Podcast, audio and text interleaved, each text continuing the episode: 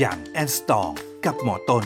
นายแพทย์กฤษดาซื่อรามพุทธ คุณหมอครับ ขอความรู้เบื้องต้นเกี่ยวกับโรคหลอดลมถุงลมโป่งพองหน่อยนะครับ โรค NCD ในกลุ่มโรคที่สำคัญอีกโรคหนึ่งก็คือโรคหลอดลมนะครับหรือว่าโรคถุงลมโป่งพองภาษาแพทย์เรียก COPD นะครับย่อมาสั้นๆ แค่นั้นแหละฮะ COPD ย่อมาจากสั้นๆนะครับ Chronic Obstructive Pulmonary Disease นะครับโอ้ช่างมันเถอะครับแต่ง่ายๆว่าโรคถุงลมโป่งพองก็แล้วกันนะฮะ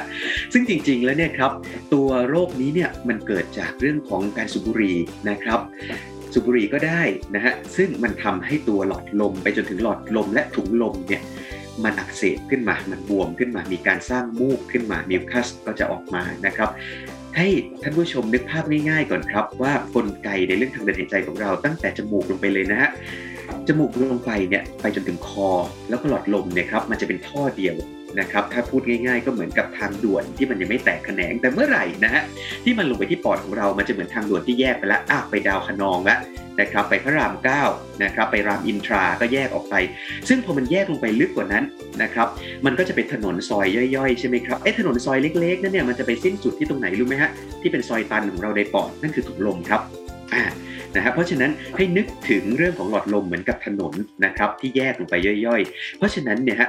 การเกิดภาวะถุงลม หลอดลมผิดปกติ หรือว่าโรคถุงลมโป่งพองเนี่ยโอ้มันจะส่งผลในเรื่องของการแลกเปลี่ยนก๊าซออกซิเจนมากเลยนะครับอย่างที่เราบอกกันนะครับว่าทางเดินหายใจหลอดลมของเราเหมือนถนน ถ้าถนนมันบล็อกเกิดอะไรขึ้นครับ หายใจไม่ออกไงครับนะฮะรถมันติดเกิดอะไรขึ้นฮะเราถูกบล็อกถนนรถบล็อก อ้าวตายละกลับบ้านไม่ได้ นั่นแหละครับออกซิเจนเข้าบ้านไม่ได้นะฮะออกซิเจนเข้าไปในถุงลมไม่ได้ หรือว่าเข้าไปแลกเปลี่ยนไม่ได้ ก็ทำให้ร่างกายเราพังขึ้นมา เพราะฉะนั้นในคนที่มีสภาพเป็นเรื่องของถุงลมโป่งพองเป็น COPD หรือโรคหลอดลมเรื้อรังเนี่ยน่าเห็นใจครับเขาจะมีสภาพเหมือนจมอยู่ในเสมหะของตัวเอง หรือพูดง่ายๆว่า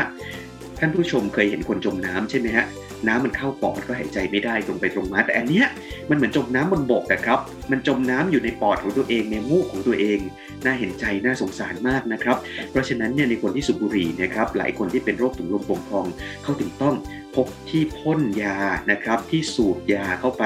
เพื่อช่วยนะฮะและหลายคนก็จะบอกเลยว่า ถ้าเกิดว่ารู้อย่างนี้ก็จะไม่สูบดีกว่านะครับ เพราะฉะนั้นเรารู้แล้วว่าเราควรจะสูบหรือไม่สูบนะฮะ ทีนี้มาถึงวิธีที่จะดูแลและป้องกัน ภาวะโรคหลอดลมและถุงลมโป่งพองหรือ COPD เนี่ย มีทางรักษาทางการแพทย์อยู่เยอะมาก นะครับไม่ต้องกังวลนะฮะหนึ่งเลยนะครับก็คือการดูแลเรื่องหลอดลมให้ดี ซึ่งอันนี้เราหาอ่านได้นะครับสองเรื่องของการให้ออกซิเจนเข้าไปนะครับในคนที่มีปัญหาเรื่องพวกนี้ออกซิเจนเป็นสิ่งสำคัญ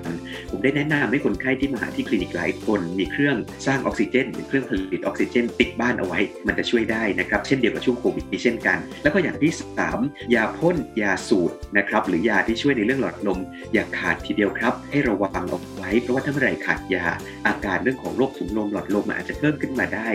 นะครับ เพราะฉะนั้นเนี่ย